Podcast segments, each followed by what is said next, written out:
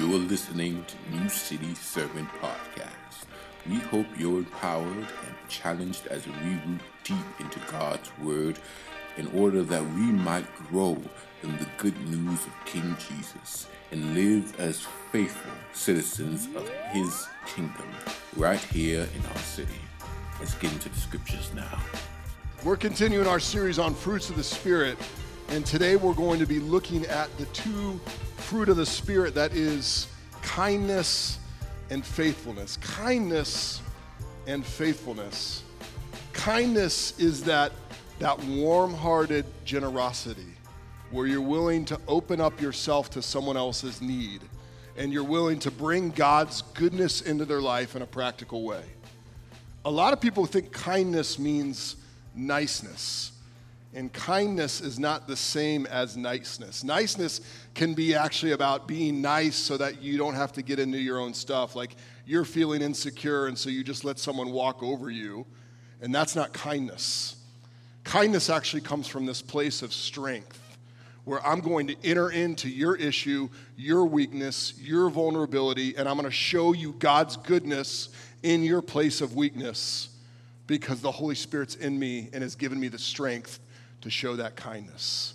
That's what kindness is. Faithfulness is a loyalty, it's a reliability. It's when someone goes, I said it, so I'm gonna do it. I'm gonna follow through with my word. And the opposite of faithfulness is being fair weather. A fair weather friend's only there when it's convenient for them. Someone who's not faithful gets caught up in the fear of missing out. So they don't think about what they've committed to, they don't think about what they've said they'll do. They're like, what's the greatest opportunity for me right now? And so instead of being committed or loyal or faithful, they're fair weather. We are picking these two fruit of the Spirit today because we often see the fruit of kindness and faithfulness in our mothers. Do we not? If you've got a mother, you probably have seen the kindness and faithfulness of God in the way that she has loved you and cared for you and raised you. And I, and I think there's something that God naturally did in mothers to make them kind and faithful. But I want to get real for a minute because, mothers, there are times, if I can say this, when you do not want to be kind. You get out of bed and you're like, I got to smack somebody. and there are times when it is very difficult to be faithful with your commitments day after day after day. And that's just not true of mothers, that's true of all of us. All of us struggle to be kind and to be faithful. Sometimes we can even be kind to get something back from the other person. Like we can be kind, but have an ulterior motive. And that's not the fruit of the Spirit. That's a natural kindness to get something back, but, but God wants to produce a kindness in us that doesn't want anything in return. It gives ourselves away for the benefit of the other. And in our culture, our culture tells us right now at this moment that the only thing that you have to be faithful to is yourself. So if you want something, then go after and get it. The only person you got to be loyal to is yourself. And so we're constantly getting messages that what faithfulness means is a faithfulness to my own happiness. And the person that's faithful to their own happiness is not faithful to anything else, nor any other commitment. And so while I want to applaud our mothers for being kind and faithful, I want to also recognize that we all struggle to be kind and faithful, and we need the supernatural help of the Holy Spirit to mimic God. God like faithfulness, God like kindness. That's not natural at all, it's actually supernatural. And that's why we're talking about the fruit of the Spirit. And we're going to look at a story from the Old Testament a story about the great King David and a man named Mephibosheth. Can you say that? Mephibosheth? Because, yeah, it was, it was not, I was not very confident, and I understand why. I had to sit in my room and like say it over and over Mephibosheth, because it's a hard one to pronounce. But Mephibosheth was the son of King David's best friend Jonathan and the grandson of King David's enemy, Saul. Saul, Jonathan, Mephibosheth. Y'all got to give me grace on that one as I do it. King Saul was the first king of Israel. but he did not follow the Lord. He was not faithful. And the Lord said, Because you have disobeyed me, your son Jonathan and whoever comes in your family line will not sit on the throne. In fact, Saul, the Lord said, You're going to lose your kingship. You're going to lose the throne. You're going to lose the crown, and it's going to be given to David.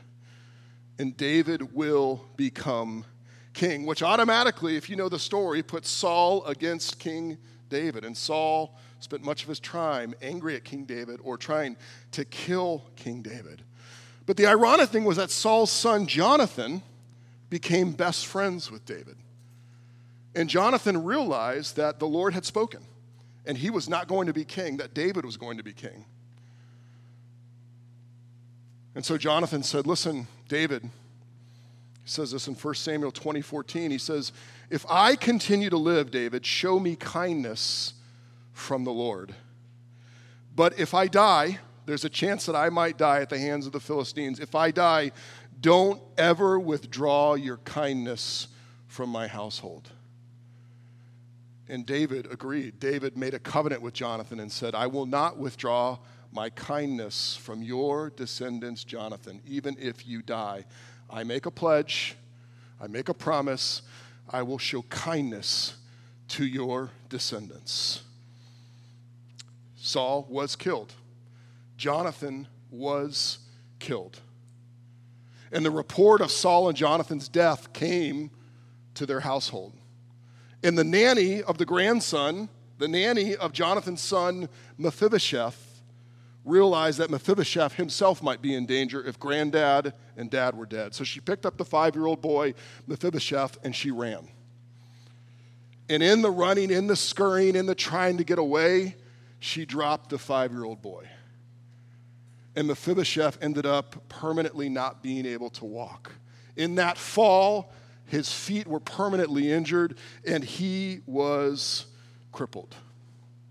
And where we come to in this story, Mephibosheth is a grown man still unable to walk, and David has long been king. And we're going to see about the faithful kindness of the Lord. Let me pray, and then we'll launch right into 2 Samuel 9. God, we don't want to just muster up natural kindness or natural faithfulness. We want to bear the fruit of the Spirit. We want to be faithful like you are, God. We want to be kind like you are, God. And so we pray that this morning you would deeply encourage us of this. You are first kind and faithful to us as your people. And through that kindness and faithfulness, we are transformed supernaturally so that we can show kindness and faithfulness to others. Be with me as I preach this morning. Be with us as we receive your word. Might it change our hearts deeply. And all God's people said, Amen. Let's read 2 Samuel 9. David asked, Is there anyone remaining from the family of Saul I can show what?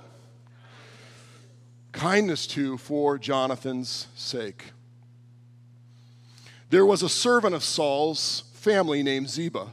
They summoned him to David, and the king said to him, Are you Ziba? I am your servant, he replied. So the king asked, Is there anyone left of Saul's family that I can show the kindness of God to? Ziba said to the king, There is still Jonathan's son who was injured in both feet. The king asked him, Where is he? Ziba answered the king, You'll find him in Lodabar at the house of Machir, son of Ammiel. So King David had him, that's Mephibosheth, brought from the house of Machir, son of Ammiel, in Lodabar. Mephibosheth, son of Jonathan, son of Saul, came to David, fell face down, and paid homage. David said, Mephibosheth, I am your servant, he replied. Don't be afraid, David said to him, since I intend to show you kindness for the sake of your father, Jonathan. I will restore to you all your grandfather Saul's fields, and you will always eat meals at my table. Mephibosheth paid homage and said, What is your servant that you take an interest in a dead dog like me? Then the king summoned Saul's attendant Ziba and said to him, I have given to your master's grandson all that belonged to Saul and his family. You, your sons and your servants are to work the ground for him, and you are to bring in the crops so that your master's grandson will have food to eat. But Mephibosheth, your master's grandson, is always to eat at my table. Now Ziba had 15 sons and 20 servants. Ziba said to the king, Your servant will do all my lord the king commands. So Mephibosheth ate at David's table just like one of the king's sons. Mephibosheth had a son whose name was Micah.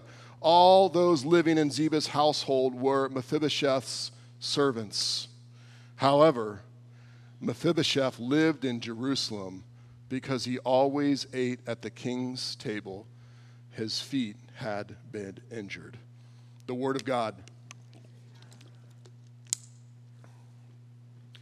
Have you ever wondered what the blessings in your life or lack of blessings mean about God's posture towards you. I don't know if you're like me, but when my life feels blessed and my prayers are being answered in the way that I want them to, I feel like God has this loving posture towards me. But it feels a little differently when my prayers are not getting answered and I do not feel like my life is being blessed. I begin to question God's posture for me. When Virginia and I were first married, we were driving around in St. Louis, and we had had all these blessings come all at once in our life. We had, we had just gotten married, and so we had each other, and people had been very generous with helping us get our lives started. So we, we were showered with gifts.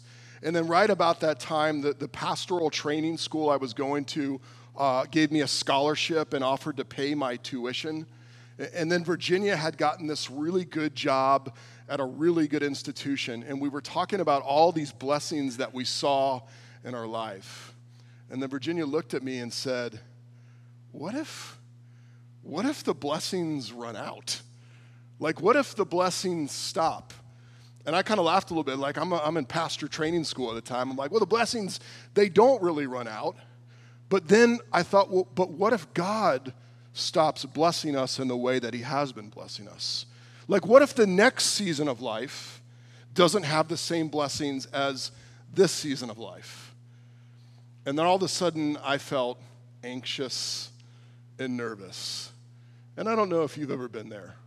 My guess is that as you look at the seasons where you've been blessed and you've looked at the seasons where you've not been blessed, and the blessings come and the blessings go, and the tragedies come and the tragedies go, my guess is that your heart can't help be a little bit suspicious about God's posture towards you. We all have deep heart questions. We all have things that we have experienced that have caused pain in our life. And we all have things that have come into our life unexpectedly that have brought us great and deep joy. And there doesn't seem to be any sort of formula. And so we have these deep questions. And we have this suspicion. And we wonder what is God's posture towards me as a child of God? as one who's given their life to Jesus, what is God's posture towards me? Well, I want to tell you this morning, I want to put confidence in you that God's posture towards you, if you are his child through Jesus Christ, God's posture towards you is one of faithfulness. It's one of kindness. It's one of deep love for you, the same kind of love that he has for his son, Jesus Christ. God is faithful and God is kind. That is who he is and is if you are in Jesus Christ, his posture towards you does not change. It does not change. If you know Jesus, he is kind and he is faithful to you and he has committed himself to that for you. Years have passed since Mephibosheth was dropped. When he was five years old, that's when he was dropped. That's when the tragedy happened. And years later, Dave is, David is alone. He's probably at the height of his kingdom. He's on the throne, he's wearing the crown.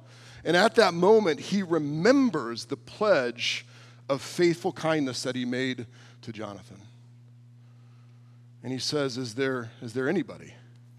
Is there anybody that I need to fulfill this pledge to? Look what he says in verse 3. He says, So the king asked, Is there anyone left of Saul's family that I can show the kindness of God to? Now it's really interesting that David there does not say, My kindness. It says, The kindness of God. The kindness of God. Is there anyone that I can display God's kindness to from Saul's family? Because I made a pledge to do that. Now, that word kindness does not mean niceness, that's too tame. This word kindness, to use to describe God, comes from the Hebrew word hesed. Hesed. Hesed. You might remember that word from when we went through the series on Ruth. I see you nodding, you remember. But Hesed Hesed is part of the attributes and character of God. And Hesed is something like this Hesed is a commitment and a promise and an unwavering faithfulness to bring kindness and love into someone's life. See, kindness isn't enough because kindness is like I can choose to be kind when I want to or based on how you treat me. But, but Hesed love, what, what, what's really behind this word kindness, is a faithful commitment. I'm going to bring kindness into your life, whether you're ready for it or not. I'm going to bring kindness into your life because I committed to do so. And nothing you can do can stop me from keeping the pledge that I made. It's a beautifully deep word. Hesed is not flighty but faithful. This faithful kindness is not inconsistent, but committed and consistent. And David uses this word not to describe his own kindness, but God's kindness. Because God is a God of Hesed, faithful kindness, unwavering commitment to bring love into people's lives. And, and that kindness doesn't waver, it doesn't go up or down that Hesed part of his character doesn't stop or turn off or turn on. If life is good, God is still full of Hesed love. If, if life is bad, He's still faithful and kind.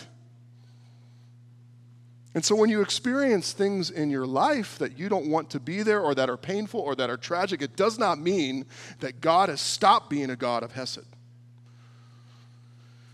God is still kind even when our lives feel like they're lacking the blessings, even when our lives feel like we're surrounded by bad circumstances, or even when tragedy enters, like with Mephibosheth, his feet still do not work, yet the Lord is bringing his kindness into Mephibosheth's life through David's commitment. Mephibosheth had been laying low, but God is going to be kind through David, even though Mephibosheth's foot, feet are not getting fixed. In verse 7, it says this. This is when Mephibosheth comes before David. And you can imagine Mephibosheth doesn't understand why he's going before David. It could be that David wants to wipe out all the descendants of Saul. And so the first thing David says in kindness is, Do not be afraid.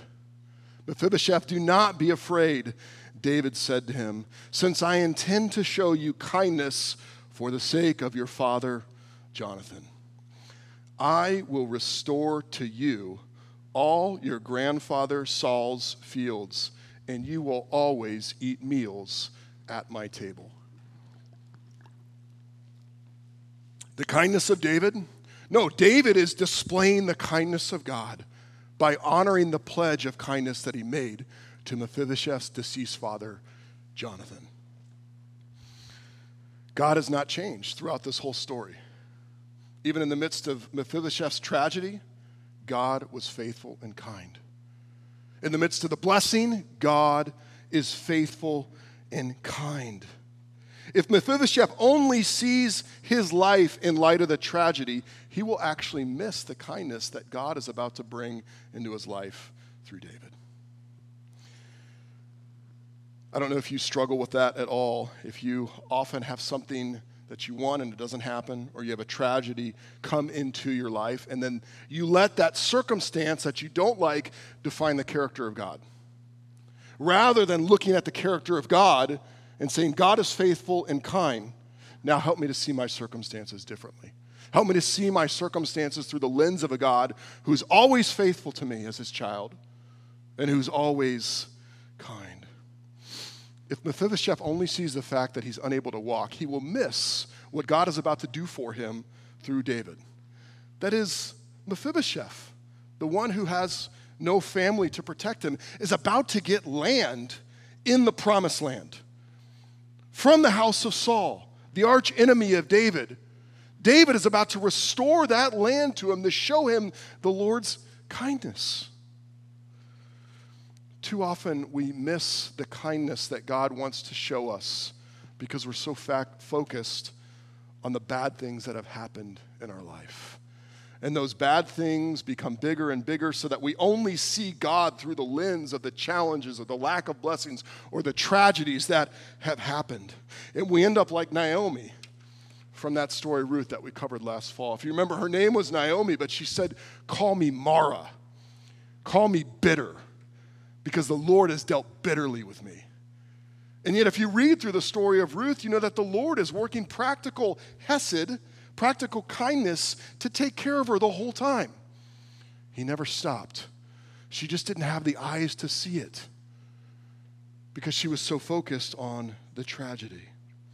And for us, we've got to get honest about this. We've got to get honest about how we really see God, that suspicion that we have. Because let's be honest, if you and I are trying to grow in the fruit of the Spirit of kindness, in the fruit of the Spirit of faithfulness, but we do not believe that God is kind and we do not believe that God is faithful, how in the world are we going to grow in kindness and faithfulness? We have to come to a point where we deeply hold on by faith that no matter what comes in our life, the character of God has not changed. He is kind and He is faithful. His Hesed love never shuts off.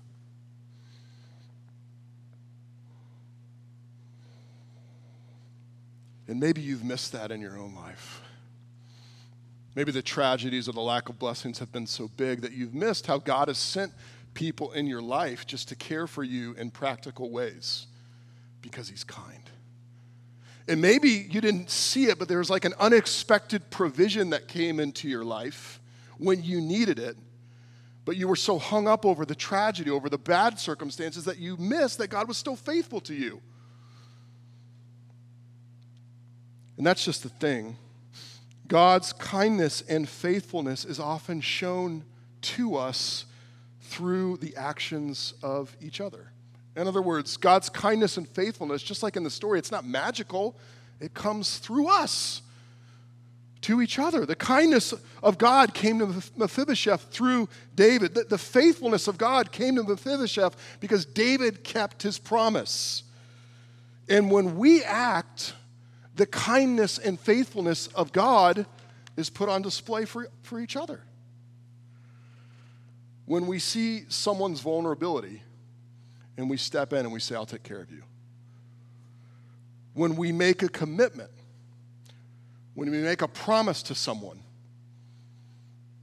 and another opportunity comes along that would advance us but would not help that person, and we say no to the opportunity, I'm going to keep my commitment to this person. We are displaying the character of God. That's the fruit of the Spirit in us of kindness and faithfulness. When your marriage is difficult, but you remain faithful. That is the fruit of the Spirit at work in you. When someone disrespects you publicly and you're right about to clap back at them, but you say, I'm not going to let them walk all over me, but here is my opportunity to show kindness, not out of weakness, but out of strength. When an opportunity comes up that betters you, but breaks your word, you keep your word. That is the faithfulness of God at work in us. So the reality is, you and I struggle with thinking God is like flighty and moody and vindictive, but that's just because you and I are flighty moody, and vindictive, and we assume that God is like us. So, you know, you see these memes where people say, God is going to grant you success so that you can prove all your haters wrong. You can hang it over your haters' heads. That's not the character of God, that's our pettiness. That's simply us projecting our pettiness onto God. Just remember this, first of all, that you're somebody else's hater. So you don't want to be on the opposite end of that. But here's the reality God's goal of blessing you is not to prove everyone else wrong. It's not so that you can hang, over, hang your success over everyone else's heads. Rather, God is blessing you with kindness so that you can be a blessing to your haters, to your enemies, to the people that oppose you. That's exactly what David does. David's made it, man. He's on the throne. Saul came after him and tried to kill him time after time after time. Here's his opportunity. Mephibosheth can't walk. I've got all the land. I'm on the throne. But no. How can I show the kindness of God? How can I keep my word to the descendant of my enemy? So look what he does in verse 9 through 10. Then the king summoned Saul's attendant Ziba and said to him, I have given to your master's grandson all that belonged to Saul and his family. You, your sons, and your servants are to work the ground for him, and you are to bring in the crops so your master's grandson will have food to eat. But Mephibosheth, your master's grandson, is always to eat at my table. Now Ziba had 15 sons and 20 servants. So he, he restores the land. And at that point, he could have said, I gave you the land back. Figure it out, Mephibosheth. But he doesn't. You see, Mephibosheth can't farm the land. He's still in need. He's gotten the land back. That was his family. Out of David's kindness, he's gotten land in the promised land, but that doesn't help a man that can't walk and can't grow crops and can't farm. Here's David's opportunity Ziba, that was, he was the servant of your family, Mephibosheth, and now your servant's serving me. But he doesn't do that.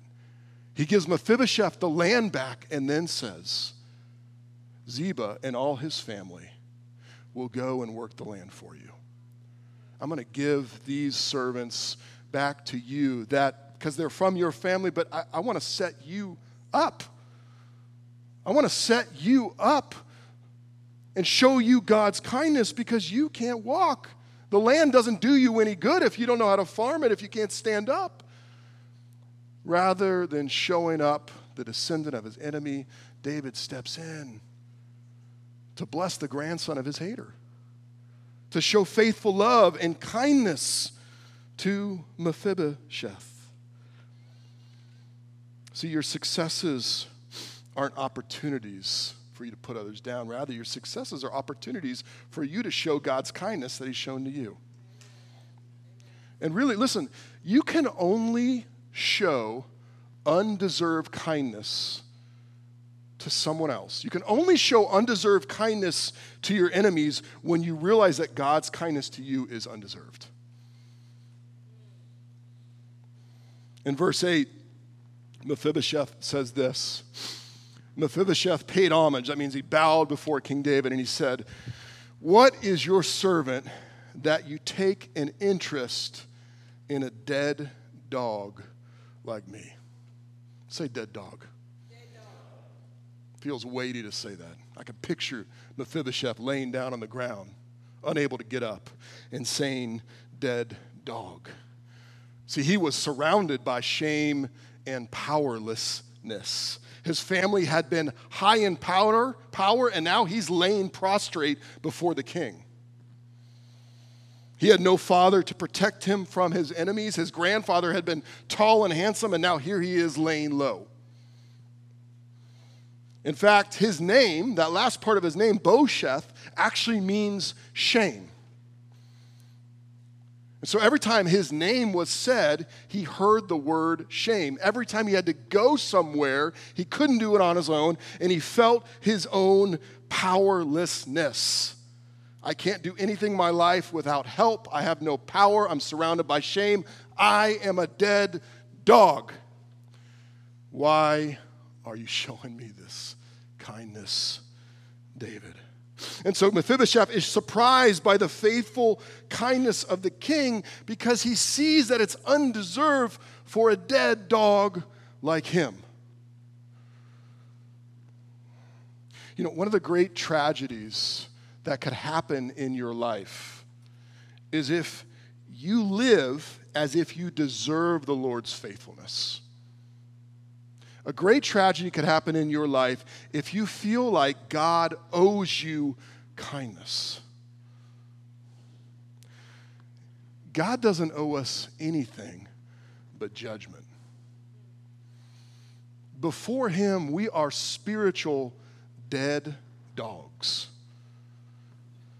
In our sin, we have broken His commandments. In our rebellion, we have given Him uh, you know, the cold shoulder, and in our refusal to put him first, we have been separated from him. And his posture towards those who are separated from him is his posture towards sin, which is wrath and judgment and separation.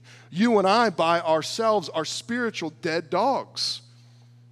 We don't deserve his faithfulness, we're not owed his kindness. And yet, God is faithful.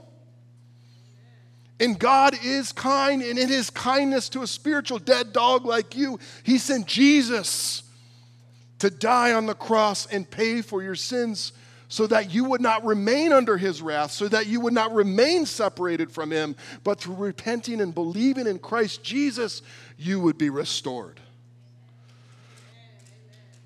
It's not deserved. It's not earned. It's not owed to you. Rather, the Lord has given you Jesus in his kindness. Look how Titus says it in chapter 3. But when the kindness of God our Savior and his love for mankind appeared, he saved us, not by works of righteousness that we had done, but according to his mercy. Through the washing of regeneration and renewal by the Holy Spirit, he poured out his Spirit on us abundantly through Jesus Christ our Savior so that having been justified by his grace, we may become heirs with the hope of eternal life. See, part of God's kindness to you is that in his kindness, he sent Jesus. But also in his kindness, he is withholding his judgment, he's withholding his wrath, he's withholding his anger against sin to give you the opportunity to repent and trust in Jesus Christ. In Romans, it says that it is his kindness that leads us to repentance.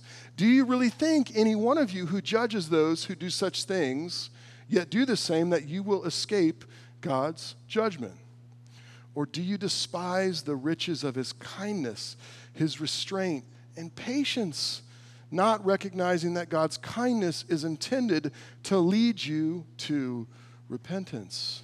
Because of your hardened and unrepentant heart, you are storing up wrath for yourself in the day of wrath when God's righteous judgment is revealed. So, not only is Jesus coming an act of God's kindness, but his withholding of his wrath to give you a chance to repent, that comes from his kindness as well. He doesn't want to bring his judgment against you, he wants to see you turn to Jesus Christ. And so when you think about God's kindness, the question is have you opened up your hands and received it? Ha- have you turned away from your rebellion against God? Have you turned away from your refusing to submit to God and instead lowered yourself as a spiritual dead dog before the cross?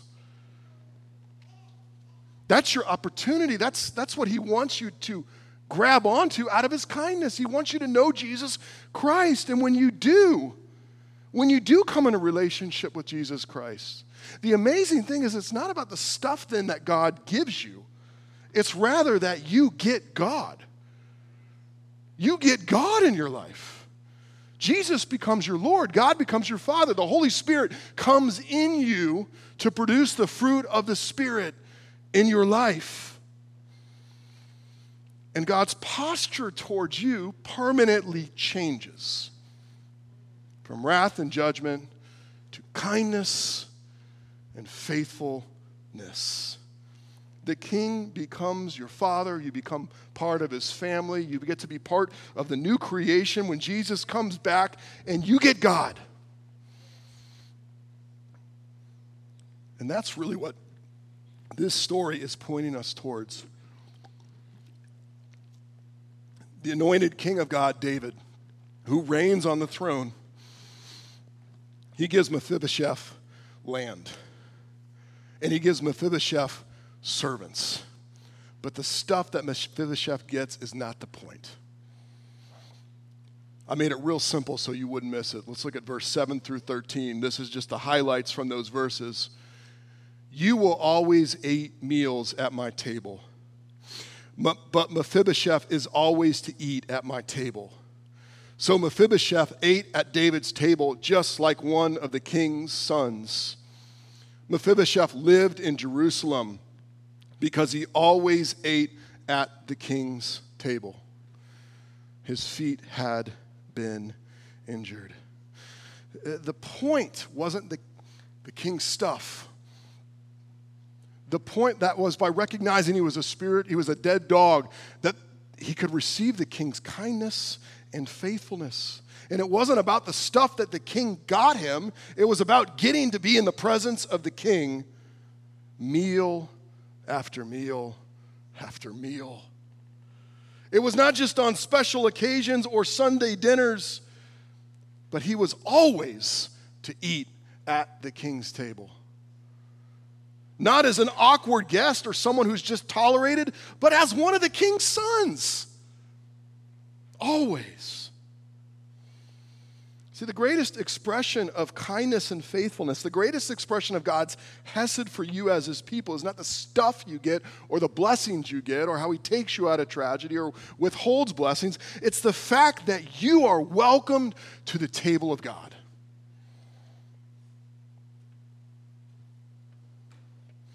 You have relationship with him, not on occasion, but always.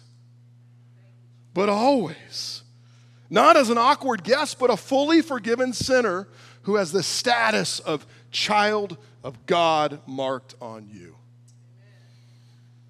You are a beloved son, you are a beloved daughter. And it is if the Father says to you, Welcome to my table, rest in my faithfulness, soak in my kindness, know me, the God of Hesed Sometimes you will experience great blessings, and sometimes you will experience great tragedies, but never doubt my faithful kindness to you. Never question my faithfulness to you. Because of Jesus, you are always welcome to the king's table, my table. Know that the, that is the Lord's posture to you. In Jesus Christ, you are always welcome before God.